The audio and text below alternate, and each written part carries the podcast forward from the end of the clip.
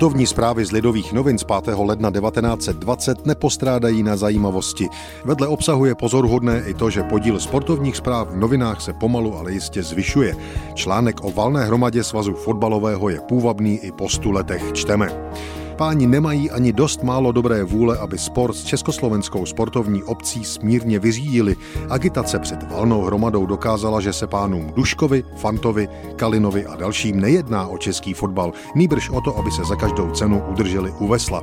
Agitace měnila se také v teror, nešlo-li to po dobrém. Usnesení valné hromady Československého svazu fotbalového vyvolá naprostou anarchii v českém fotbalu. Každý, ať klub či jednotlivec, rozumně uvažující, kterému záleží na tom, aby český fotbal nebyl pohřben, ale aby zmohutněl a ozdravěl, postaví se jistě za prohlášení delegace západomoravské župy. Konec citátu ze 100 let starých lidových novin. Ty se ale věnují i přípravám prvních olympijských her po skončení války. Na konci léta je uspořádají belgické Antwerpy a jak čteme, hodně do toho mluvili angličané.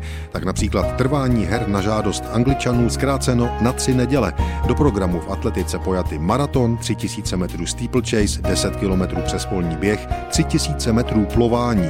V cyklistice budou vypsány závody na 175 km, na 1000 metrů, tandemy na 2000 metrů, 4000 metrů stíhací závod a 50 km.